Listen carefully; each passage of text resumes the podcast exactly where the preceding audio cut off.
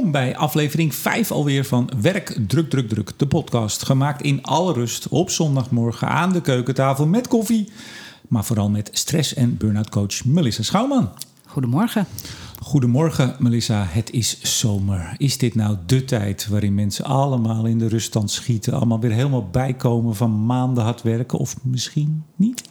Ja, je zou het hopen, hè? Je zou het hopen, maar ik heb de indruk, als ik zo een beetje om me heen kijk en luister, dat mensen vooral nog uh, een beetje uh, de, de, de voor de vakantie stress daar last van hebben.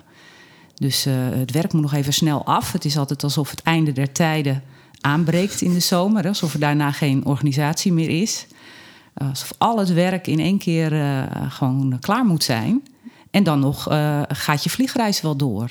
Dus er is veel stress. Ja, of je gaat lekker met de trein of je gaat fietsen. Ik zeg Ja, maar wat. ja. Maar wat, wat is dat toch? Hè? Dat mensen, ja, ik heb nooit in een, in een bedrijf gewerkt, behalve tijdens de studie, maar ik, dat is al heel lang geleden. Wat is toch dat mensen elkaar gek maken? Want inderdaad, het lijkt soms wel dat, dat er geen organisatie meer is. Ik werk dan wel eens met mensen in een organisatie. Ja, we zijn druk, moeten dit nog afmaken. Joh, over, over een maand ben je er weer. Ja, ja dat, is, eh, dat is een heel gek fenomeen. En er worden ook uh, wel steeds vaker wo wordt daar uh, iets over gezegd door mensen. Dus ik, ik, lees er ook wel eens iets over in de krant. Dat mensen die vragen opwerpen: waarom doen we dit? Maar ja, we doen het. Dat, uh, dat hoort er blijkbaar bij. En zo tegen de kersttijd hebben we weer zo'n ritueel. En daar gebeurt eigenlijk altijd hetzelfde. Treurig. Het is gewoon treurig. Treurig, ja. Ja, moeten we vanaf.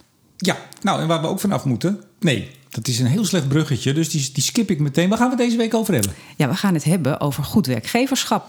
Nou, dat hebben we nodig. Ja, dat hebben we zeker nodig. En uh, daar zijn drie bouwstenen voor om een gezonde organisatie uh, te kunnen bouwen.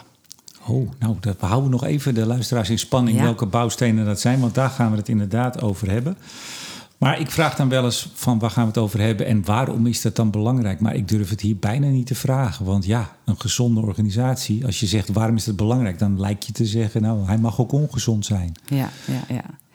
Ja, nee, dat, uh, elke organisatie moet dit natuurlijk willen zijn. Uh, alleen al omdat er overduidelijke linken zijn tussen een gezonde organisatie en bijvoorbeeld een laag verzuim en een goede productiviteit en een fijne dienstverlening.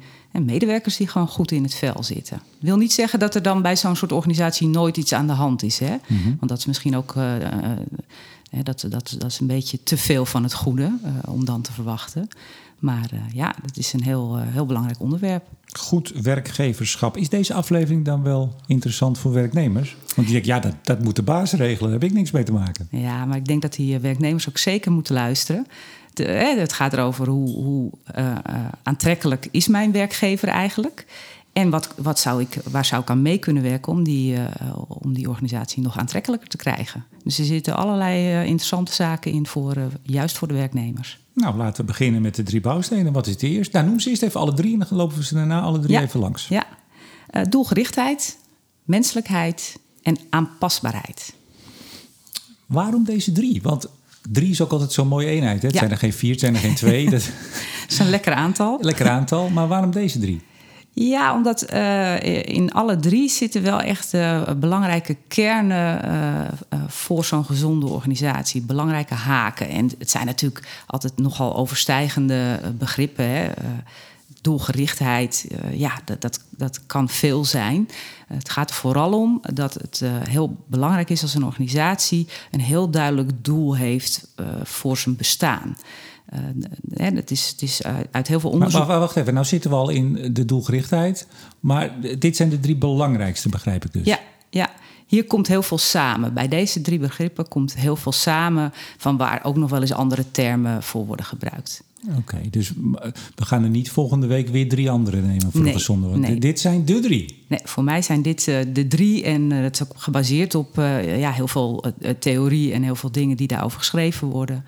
Dus, ja, dit dus als jij bij bedrijven komt, bij organisaties en ze vragen, mevrouw Schouwman, wat zijn nou de drie bouwstenen voor een gezonde organisatie? Dit zijn ze. Ja. Goed. Ja. Je was al bezig. Doelgerichtheid. Wat betekent dat in dit kader? Ja, nou dat een organisatie uh, eigenlijk heel goed weet waartoe die op aarde is. Hè, wat, wat is nou de, de waarde die deze organisatie toevoegt, anders dan wat anderen doen? Wat, wat, wat bindt de mensen die voor zo'n organisatie werken als het gaat om wat ze neerzetten met z'n allen? En, en dat is een, een belangrijk gegeven, want dat is eigenlijk ja, het cement. Eigenlijk het, eh, de manier om met elkaar uh, naar iets toe te werken en te blijven werken. Dan werk je bijvoorbeeld bij Unilever en dan is het doel om uh, naast de 20 soorten slaasaus die er al zijn, om nog een 21ste te ontwikkelen en die ook aan de man te brengen. Ja, ja. Ja, ik denk dat uh, bij Unilever er dan toch een mooiere uh, algehele uh, visie ja, zal dat, zijn. Dat is er ook, hè? Het is de wereld voeden, de wereld gezond uh, maken en houden, et cetera. Ja. Dus ja. nee, maar je kunt er altijd wel natuurlijk een mooie koepel overheen zetten. Maar ja. soms is het ook niet veel meer dan uh, plastic petjes verkopen. Ja, ja, dat... ja. En, en iedere organisatie heeft daar zijn eigen zoektocht in te doen. Uh, en, en ik ben het wel met je eens, want waar je natuurlijk een beetje naartoe wil, is dat er ook wel organisaties zijn ja, die, die overduidelijk toch ook wel wat slechte producten in de wereld U zou brengen. er niet hoeven zijn, maar dat ga jij nooit tegen ze zeggen. Dat natuurlijk. ga ik natuurlijk niet tegen ze nee. zeggen. Nee, het belangrijke is dat een organisatie dat in ieder geval scherp heeft. En uh, dat die daarmee ook mensen naar zich toe kan trekken die ook daaraan mee willen werken. Dus op het moment dat je als organisatie heel helder bent ja, waar je voor staat. En ook al is dat misschien iets waar jij en ik van zeggen, nou, hè, dat uh, weten we nog zo net niet of we daar nou, uh, of dat voor ons nou aantrekkelijk is. Mhm. Maar het gaat erom dat als je dat helder hebt, dat je ook mensen naar je toe krijgt die daaraan mee willen werken. Nou heb jij best lang bij de gemeente Amsterdam gewerkt. Ja. Um, dan denk ik, nou, daar, daar, daar heeft iedereen wel een, een, beeld van. Want je werkt voor de stad, je werkt voor de inwoners ja. van zo'n stad. Werd dat dan ook heel expliciet gemaakt? Of, of misschien impliciet voelde je dat in zo'n organisatie? Ja, toevallig bij de gemeente Amsterdam uh, is dat best wel een rode draad steeds uh, in, in ja, alle uitingen. Uh, hè, het werken voor de stad, het trots zijn op de stad. je zou kunnen zeggen voor de, de 20.000 mensen die daar werken in hele verschillende uh, beroepen in hele verschillende werksoorten.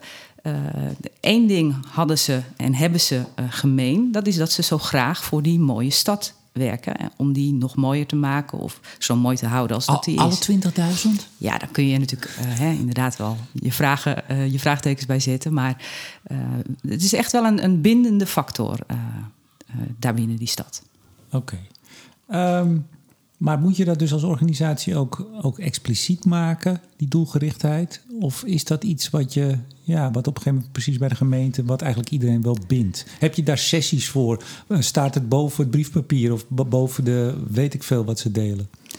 Uh, ik de, uh, mijn mening is dat het, dat het expliciet moet zijn. En dat je er ook goed aan doet om, de, uh, om dat regelmatig te herhalen. En ja, in wat voor vorm. Je moet natuurlijk echt even opletten dat je niet de hele tijd allerlei missie, visie, sessies zit te doen. die een soort van voors, voorspelbaar zijn. Mm-hmm. de, de kunst is denk ik wel om daar allerlei vormen voor te zoeken. En vooral ook vormen die dan weer passen bij uh, het soort organisatie wat je wil zijn en wat je zegt te zijn. Dus bijvoorbeeld uh, bij, bij de gemeente Amsterdam uh, wordt veel georganiseerd om, om steeds maar weer die stad te bekijken.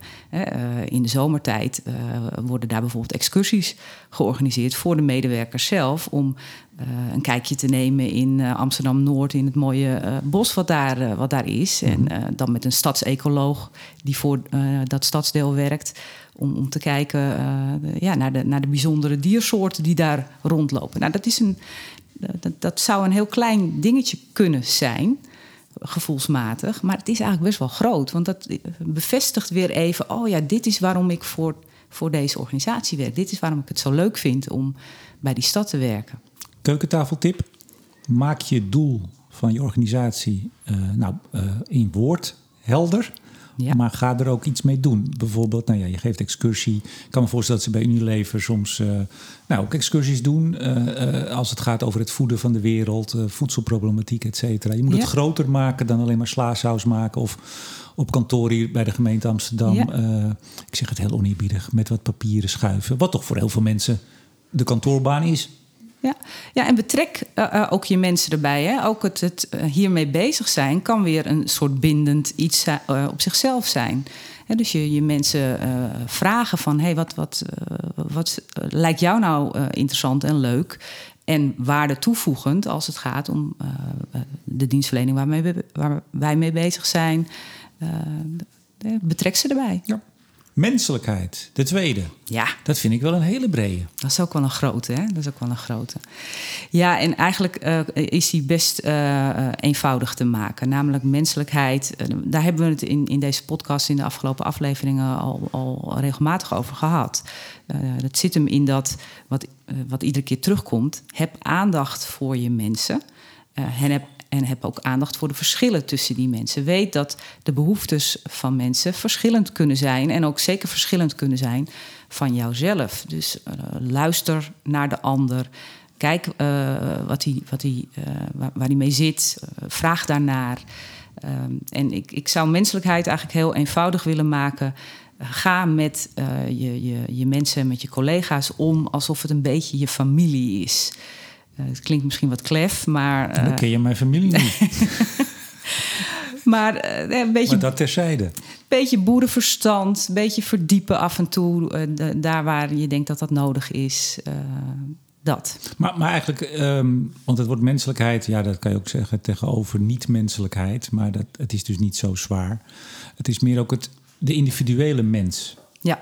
Als jij uh, 50 mensen op de afdeling, nou dat is een grote afdeling misschien, maar als jij 20 mensen onder je hebt als manager, dan kan ik me voorstellen dat op een gegeven moment je die een beetje als een soort groep gaat zien, als, een, als één Ja. entiteit. Ja. En je moet ze als 20 individuen blijven zien. Ja, ja, en het is best een opgave als je dat zo zegt. En, en ook nog daarbij uh, je steeds realiseren dat hoe jij naar dingen kijkt en hoe jij dingen ervaart, uh, echt niet hetzelfde hoeft te zijn uh, zoals die ander het ervaart. Dus ook ja, wat dat betreft heel erg openstaan voordat mensen met dingen zitten waarvan jij denkt, ah, is dat nou zo'n probleem?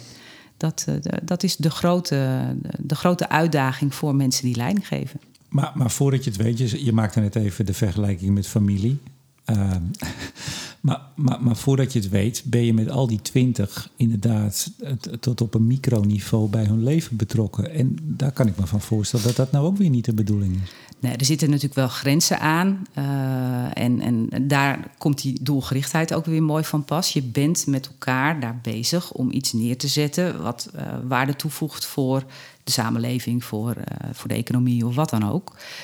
Uh, binnen dat kader is het nodig om af en toe even wat te verdiepen met elkaar. En om daar waar iemand uh, even lastig zit of ja, duidelijk niet datgene doet wat hij anders doet, om dan even te kijken wat is hier aan de hand? Wat heeft deze persoon nu nodig om of mee te kunnen blijven doen, of misschien heel even wat afstand te nemen. Dus maar, het... Ja, maar waar trek je de grens? Dat lijkt me heel lastig. Want stel nou dat medewerkers zich zo op hun gemak voelen bij de manager, toch dan maar even, hè, die zich heel erg in hun verdiept, heel erg menselijk zich opstelt, voor alle kleine zaken aandacht heeft. Mensen voelen zich ook heel erg gezien en gehoord.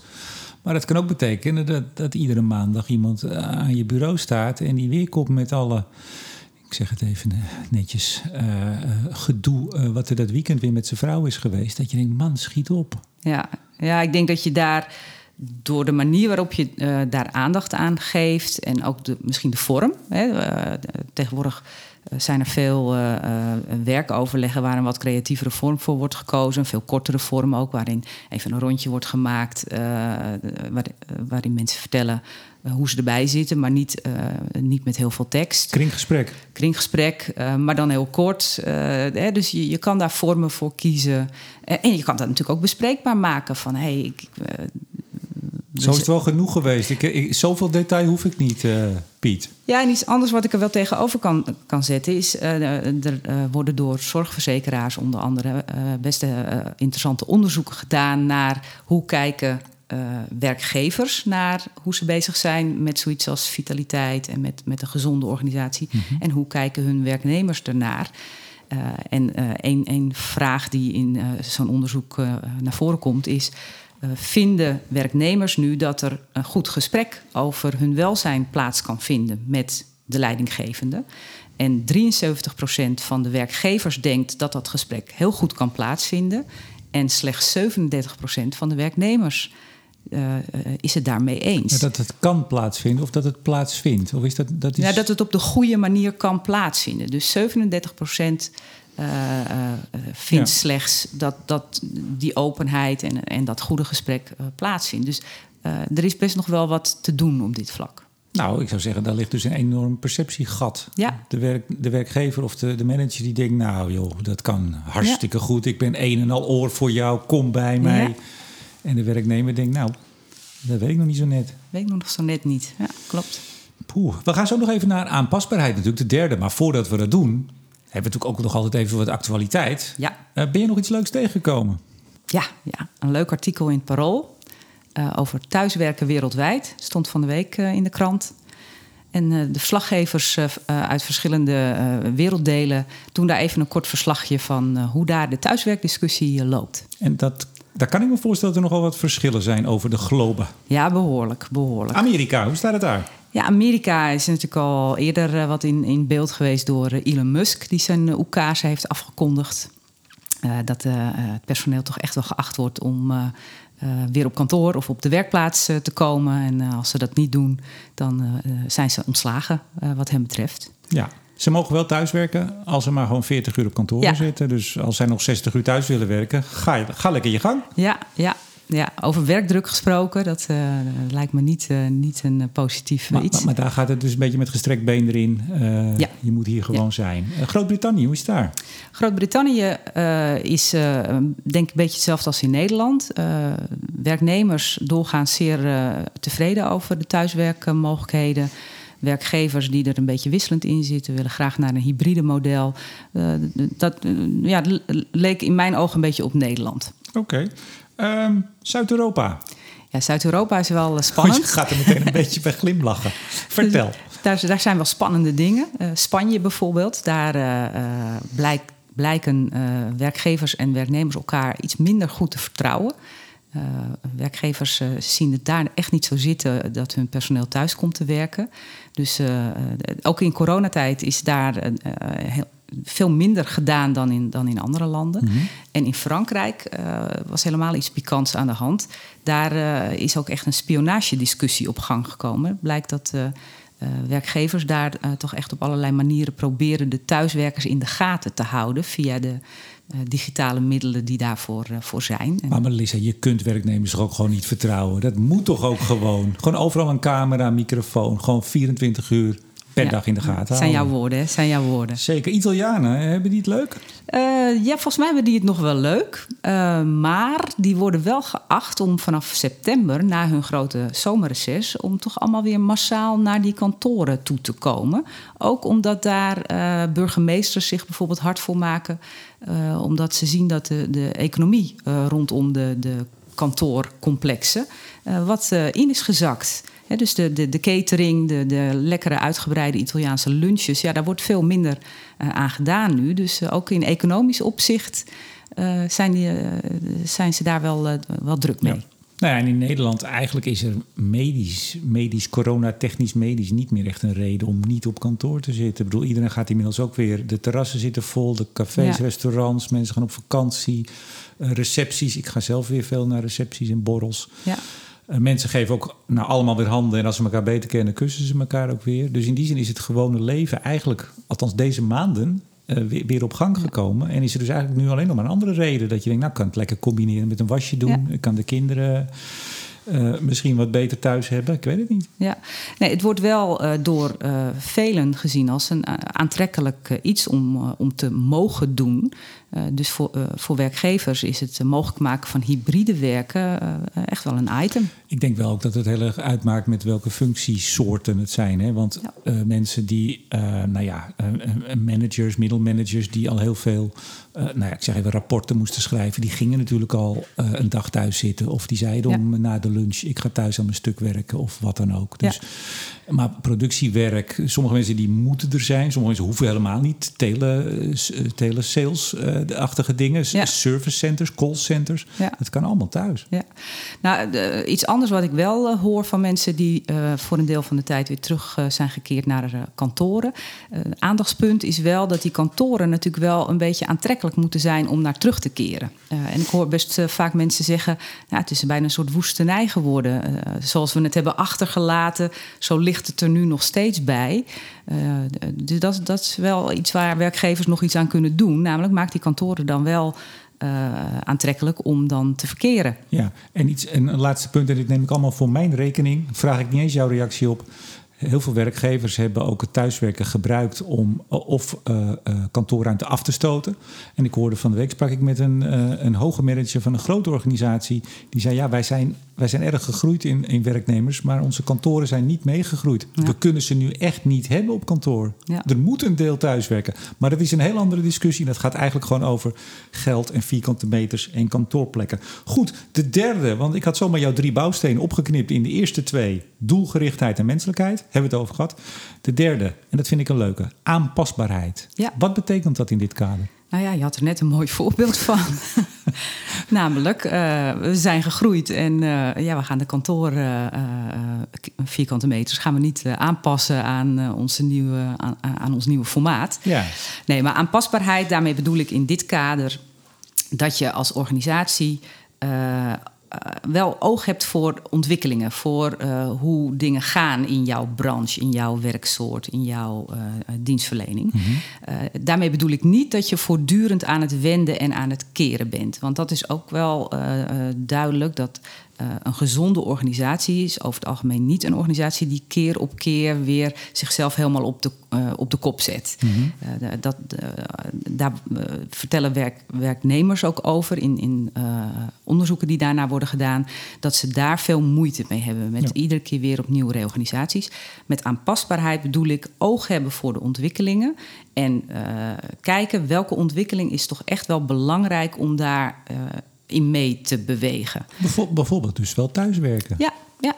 Want je hoort in Nederland maar weinig werkgevers die zeggen... nou, uh, mijn lijf geen Polonaise, allemaal hier. Dus ja. ook al is er misschien medisch-technisch geen reden meer voor... je luistert dus wel naar de roep van je medewerkers... Ja. en van de samenleving. Maar het is natuurlijk een grotere ontwikkeling dan alleen maar jouw bedrijf. Ja, ja, dus dat is een mooi voorbeeld inderdaad van, uh, van aanpasbaarheid. Uh, maar in een specifieke branche of in een, specifieke werksoort kun je voorstellen dat daar ook allerlei ontwikkelingen in gaande zijn. En uh, de mensen die voor jou en met jou werken, die, die zien dat natuurlijk ook. En het daarover hebben is al een heel goed plan. Hè, met elkaar steeds. en dan kan je hele interessante sessies op loslaten, kennisdeelsessies. Uh, van hé, hey, wat, wat zien we gebeuren en hoe gaan wij daarmee om? Dat is eigenlijk al een manier om jezelf steeds uh, goed uh, bij de tijd te houden. Mm -hmm. En ook om mensen, de mensen die voor je werk het gevoel te geven: hé, hey, er is oog voor dit soort dingen. We, we, we, we zitten er goed bovenop. terwijl we niet achter iedere hype en iedere, iedere beweging aanhollen. Want dat, dat vind ik dan weer geen aanrader. Dat, dat geeft veel te veel onrust. Heb je daar een mooi voorbeeld van misschien? Een voorbeeld wat mensen ook zouden kunnen kennen van misschien wel een groot Braziliaans bedrijf die hier. Eh, ja, uh, dat is wel een, een uh, wat bekend en wat oud voorbeeld inmiddels. Maar er is dat hele beroemde Braziliaanse bedrijf Semco genaamd, van Ricardo Semler. En dat is natuurlijk een bedrijf wat heel erg bekend staat om ja, hoe zij dingen anders zijn gaan doen. Hoe hij als de, de grote roerganger van dat bedrijf uh, dingen anders is gaan doen. Heel rigoureus uh, is hij in, uh, volgens mij, begin jaren negentig, mm -hmm. toen hij het bedrijf van zijn vader ging overnemen. Een vader overigens die het juist heel hiërarchisch mm -hmm. leidde, dat bedrijf. Het is het, overigens een bedrijf in zware machines. Ja, daar zijn ze in begonnen, geloof ik. Hè? Ze doen ja. nu van alles. Ja, nee, dat, dat is dan wel weer uh, bijzonder als een bedrijf eenmaal bekend wordt om uh, allerlei bewegingen, allerlei uh, processen die zij heel anders zijn gaan doen. Dan raakt eigenlijk helemaal het beeld weg van wat deden ze eigenlijk oorspronkelijk. Ja. Um, maar die Ricardo Semler is gestart toen hij het bedrijf overnam met... we gaan eens even helemaal los van regels. We gaan het helemaal aan de mensen zelf overlaten. Uh, hoe willen zij hun werk doen? Wat zien zij als uh, uh, waarde toevoegend? hoe werken zij het prettigst? nou, er, er is zelfs zoiets als ze mogen hun eigen salaris bepalen.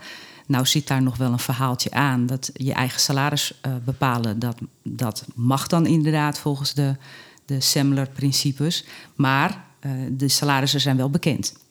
Dus er is wel eh, volledige openheid over wie wat verdient. Dus je moet ook wel kunnen uitleggen waarom je vindt dat jij die hoeveelheid geld vindt. Nou ja, als jij ineens twee keer, twee keer meer wil verdienen dan de collega's die hetzelfde doen, dan, dan denk ik dat je er niet heel veel lang meer zal werken. Precies, precies.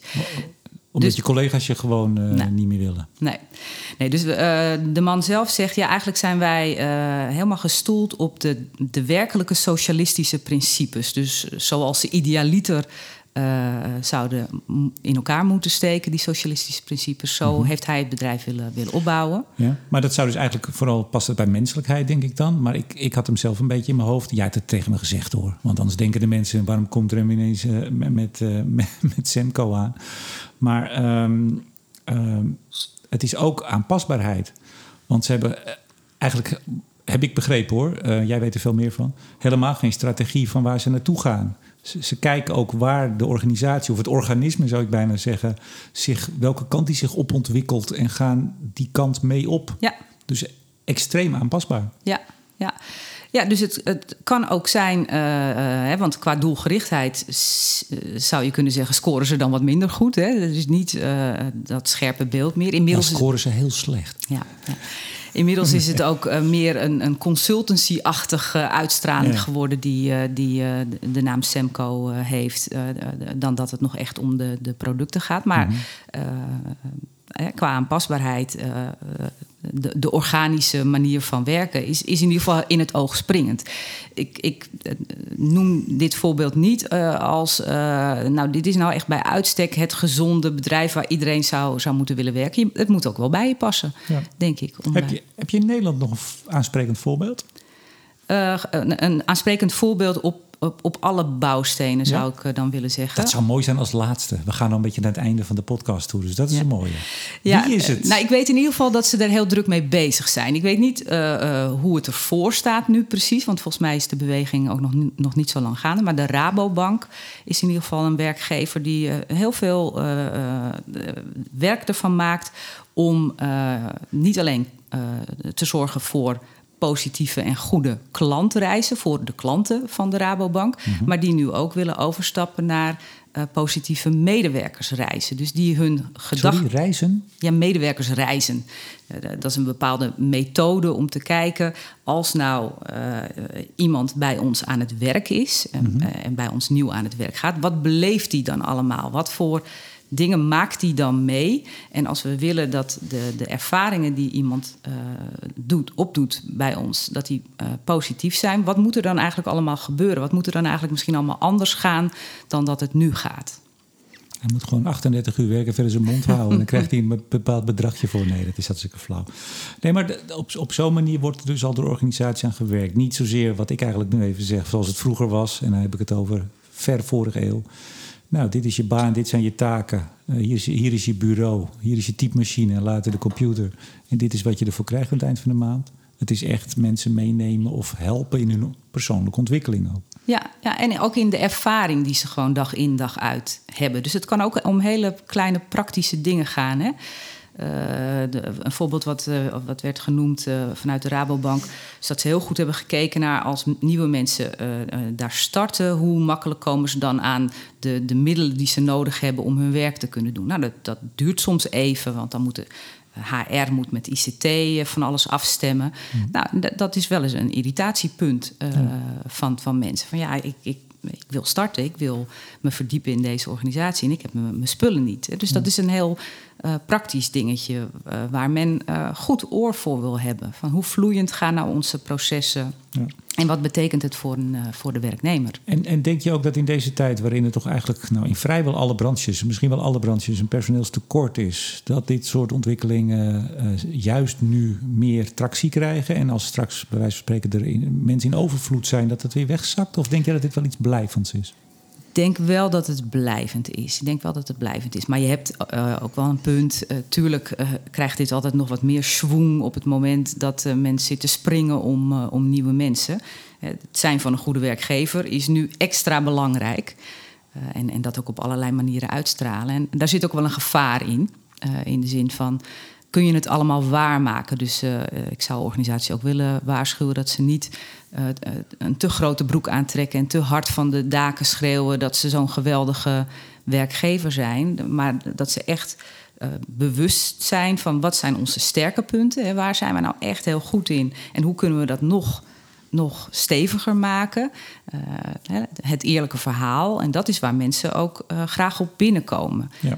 En, en het lijkt me ook dat, want je zei net al even, hè, je moet dit ook allemaal niet kopiëren, hè, want dat, dat ligt natuurlijk wel eens voor de hand. Dat je denkt, nou, die doen het goed, wij kopiëren dat. Volgens mij, als ik jou goed gehoord heb dit uh, half uur, je moet het ook oprecht uh, willen en menen en oprecht aandacht hebben. En niet alleen maar denken, oh, wat doet de Rabobank? Oh, die hebben, wat was het? Werknemersreizen? Nee. Ja, medewerkersreizen. En klantreizen inmiddels. Je denkt, nou, dat pakken we ook. Mooi woord, catch, catchy. Dat gaan wij ook doen. Je moet het echt voelen en daar dus je eigen weg in vinden. Ja. Ja, uh, authenticiteit is ook voor een organisatie heel belangrijk. Hè? Dus dat je echt heel goed bewust bent. Wat is nou bij ons het, het speciaaltje? Wat is nou ons sterke punt? Of welke verschillende sterke punten hebben we? En daar moet je de dingen mee in lijn brengen. Dat is, uh, dat is uh, ja, een beetje de, de truc. Heb je tot slot nog concrete tips als je nou als, als baas, als CEO of als directieteam wil beginnen? ja, beginnen met een gezonde organisatie, dat zou betekenen dat ze nu heel ongezond zijn. Maar in ieder geval, je wil het beter gaan doen. Heb je nog praktische adviezen? Ja. Ja, het is wel goed dat je dat zegt, hè, want uh, de organisaties draaien al op een bepaalde manier. En natuurlijk zitten daar al hele goede dingen in. Dus ga naar die goede dingen uh, nog wat uh, specifieker op zoek. Mm -hmm. ga die proberen groter te maken. Doe dat in overleg met je, met je mensen. Hè, want eerder kwam het ook al langs. Dit zijn hele interessante dingen om verbindende sessies over te houden met elkaar. Om met elkaar over in gesprek te zijn op, een, op een leuke manier. Uh, en ook heel leerzaam, want uh, je, je, medewerkers zijn ook een soort spiegel. Dat, dat, zijn de mensen die de verhalen op de verjaardagen vertellen over hun organisatie. En die kunnen ook aangeven, ja, daar waar ze eigenlijk wat minder een helder verhaal over kunnen vertellen, omdat het wat minder helder is geworden. Dus de, de, de, sterke kanten die je als organisatie hebt, probeer die goed naar, naar voren te halen. En te bedenken, hoe kunnen we dat nog ja, nog, nog groter krijgen en nog steviger maken. Maak je verhaal, maak je organisatieverhaal. Ja, en ze kunnen jou natuurlijk altijd even bellen. Ja, ja dat kan ook. Of mailen naar info.melissaschouwman.nl, want we zijn aan de afsluiter. Uh, daar kunnen mensen ook uh, vragen, opmerkingen over de podcast sturen. Dat ja. kunnen ze ook kwijt via de social media. Melissa Schouwman, Schouwman zonder W. Nou, er is er maar één van, ja. dus dat is uh, geen probleem. Luisteren naar de podcast kan ook via Spotify en Apple Podcasts, dan wel iTunes, ook van Apple. Ehm, hebben we nog wat gemist? Nee. Dan zeg ik graag tot de volgende keer. Tot de volgende keer. Mag ik misschien nog een bakje koffie? Ja, we hebben er een bossenbol bij. Okay.